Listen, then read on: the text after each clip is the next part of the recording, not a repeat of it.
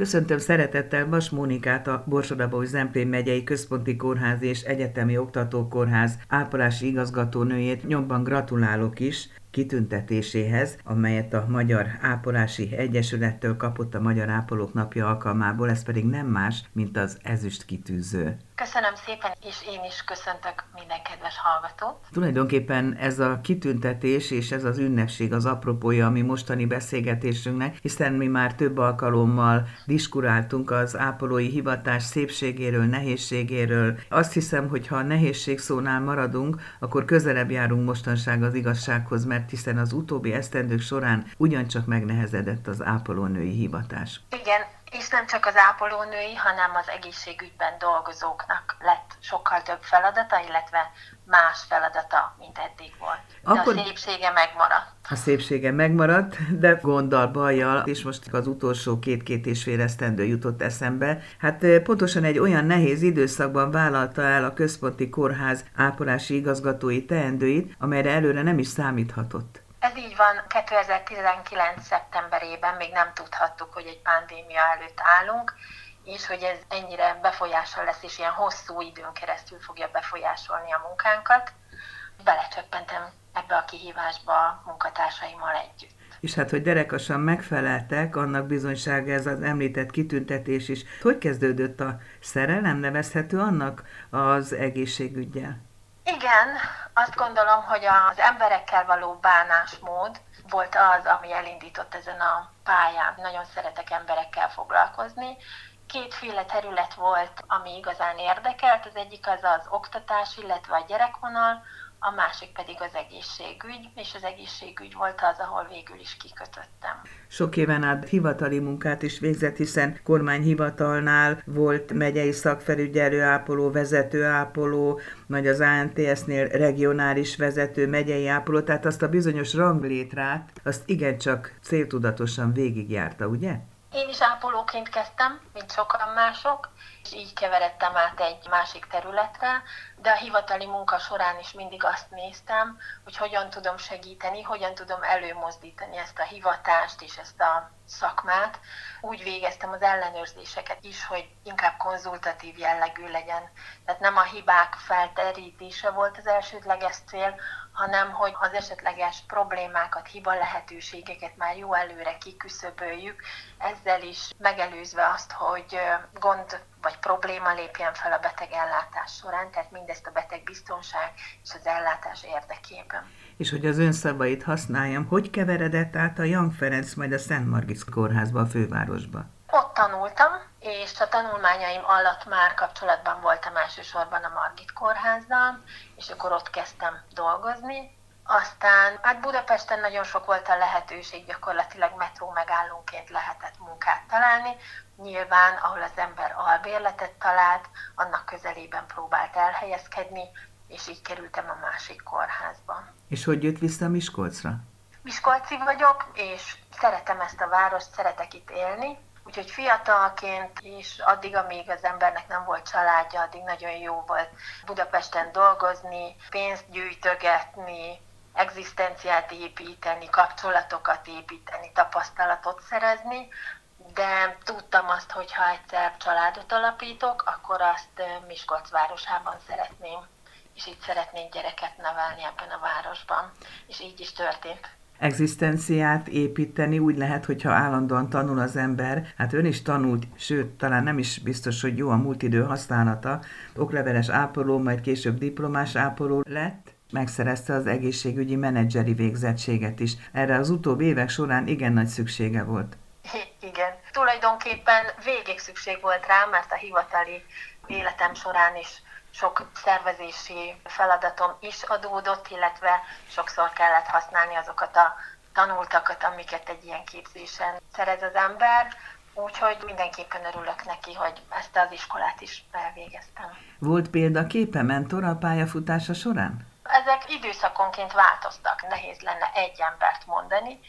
Nyilván, amikor iskolás az ember, akkor, akkor van egy kedvenc szakmatanár, aki miatt megy tovább aztán az ápolás területén van egy nagyon jó főnővér, akire fölnéz az ember, és a hivatali életben is volt akitől sok mindent tanultam, úgyhogy nem szeretnék nevet felsorolni, nehogy valaki ki maradjon, de azt gondolom, hogy mindenki tudja azt, mert mindenkivel tartom a kapcsolatot, aki fontos volt, és szerintem mindenki életében így van, hogy életszakaszonként más-más példaképek adnak neki iránymutatást. Igen, és hát mindenkitől elcsipked valami jót, és így építi fel önmagát. Önmagát hogy értékeli? Hát ez egy jó kérdés.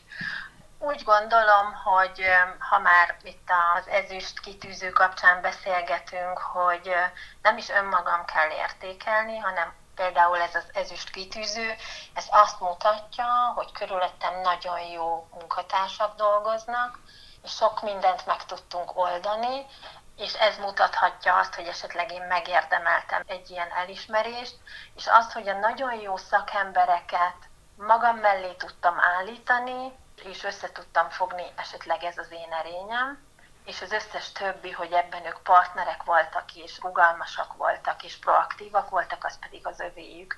Tehát nem is inkább magam értékelném, hanem a munkatársaimmal együtt ezt a csapatot, amit nem mondom, hogy kiépítettünk, mert még szerintem most is építgetjük. És hát zavarmentesen vezényelte le, igaz, többet magával, például azt az oltási akciót is, vagy oltakozási feladatsort is, ami több mint két évvel ezelőtt kezdődött el ott a központi kórházban. Ez is mutatja, hogy nagyon sok munkatársnak a munkáját kellett összehangolni, hogy az elmúlt időszakban fenntartottuk és működtettük a reguláris betegellátást, emellett a COVID-19 fertőzött betegek ellátása is folyt a járványkórházban, illetve esetenként két járványkórházban is, és egy év ilyen dupla munka után jött az oltási feladat, amit azt gondolom, hogy aki a városban él és kipróbált az oltópontot, rossz tapasztalatokat nem nagyon szerzett itt, én egy sikertörténetnek látom az oltópont működését is. Úgyhogy ezt a hármas ellátást tudtuk fenntartani és működtetni. Szerintem ez önmagáért beszél ez az eredmény.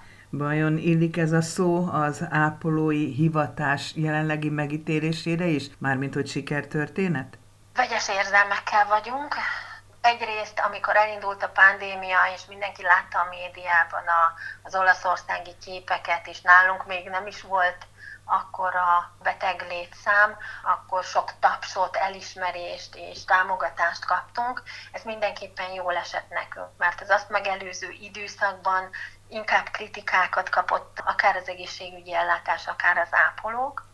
Aztán, amikor belecsöppentünk a munkába, és azt tapasztalták a hozzátartozók, hogy nem tudnak bejönni, látogatni, nem tudjuk fölvenni a telefont minden pillanatban, nem tudják elérni azokat a rendeléseket, ahová megszokottként tudtak jönni adhok, ezek az ellátások elérhetőek voltak, csak más keretek között. Tehát kellett egy időpontfoglalás, kellett egy folyamaton átesni, hogy az ember bejusson a rendelésekre. És itt már jöttek a kicsi kellemetlenségek, ami miatt megint egy picit fordult a lakosság, de aztán aki meg megtapasztalta akár az oltópontot, akár a COVID ellátást, vagy akár azt, hogy itt a reguláris ellátásban milyen erőfeszítéseket tesznek a kollégák, akkor ők azt gondolom, hogy mégiscsak látták ennek a nagyságát, és maguk módján megköszönték ezt.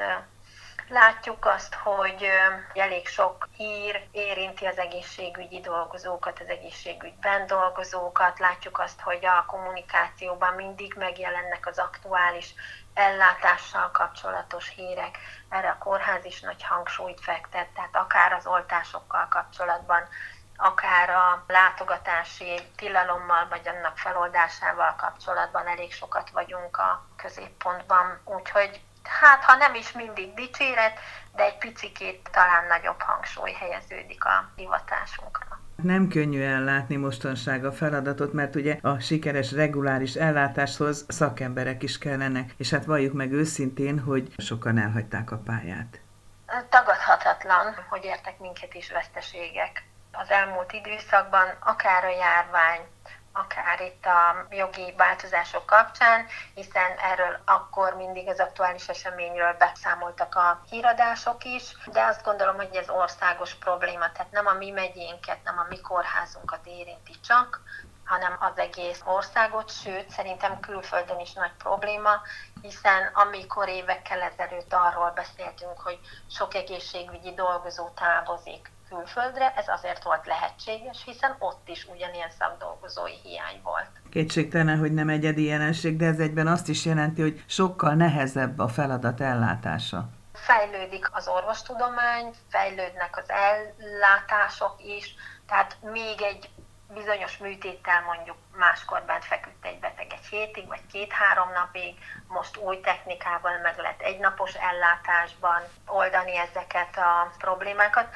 úgyhogy egy picit változik. Persze a nehézség megvan az, hogy létszámhiány van, ezt nem szabad tagadni, de lehet, hogy változik annyit az ellátás, gyorsulnak a gyógyító eljárások, hogy egy kicsit pörgősebb lesz az élet. A munka is átalakul a létszámmal együtt. Egyáltalán nem akarok egy jó hangulatú beszélgetést pessimistává változtatni, hiszen egy kitüntetés, egy munkaelismerés az mindenképpen egy pozitív hangvételt feltételez, de hát muszáj beszélni erről, hiszen ahhoz, hogy így működjön, ahhoz mindenkinek óriási erőfeszítésre van szüksége, és hát az ilyen óriási erőfeszítéseket veszik észre az elismerések alkalmával is. És ha már elismerés és emlékezés és ünnepség, eszembe jutott egy tavalyi, tavaly előtti, nem is tudom pontosan melyik évben volt, amikor ön az egyik ápolónők napi ünnepségen köszöntötte a megjelenteket, és azt mondta, hogy ez a hivatás tudomány és művészet is egyben.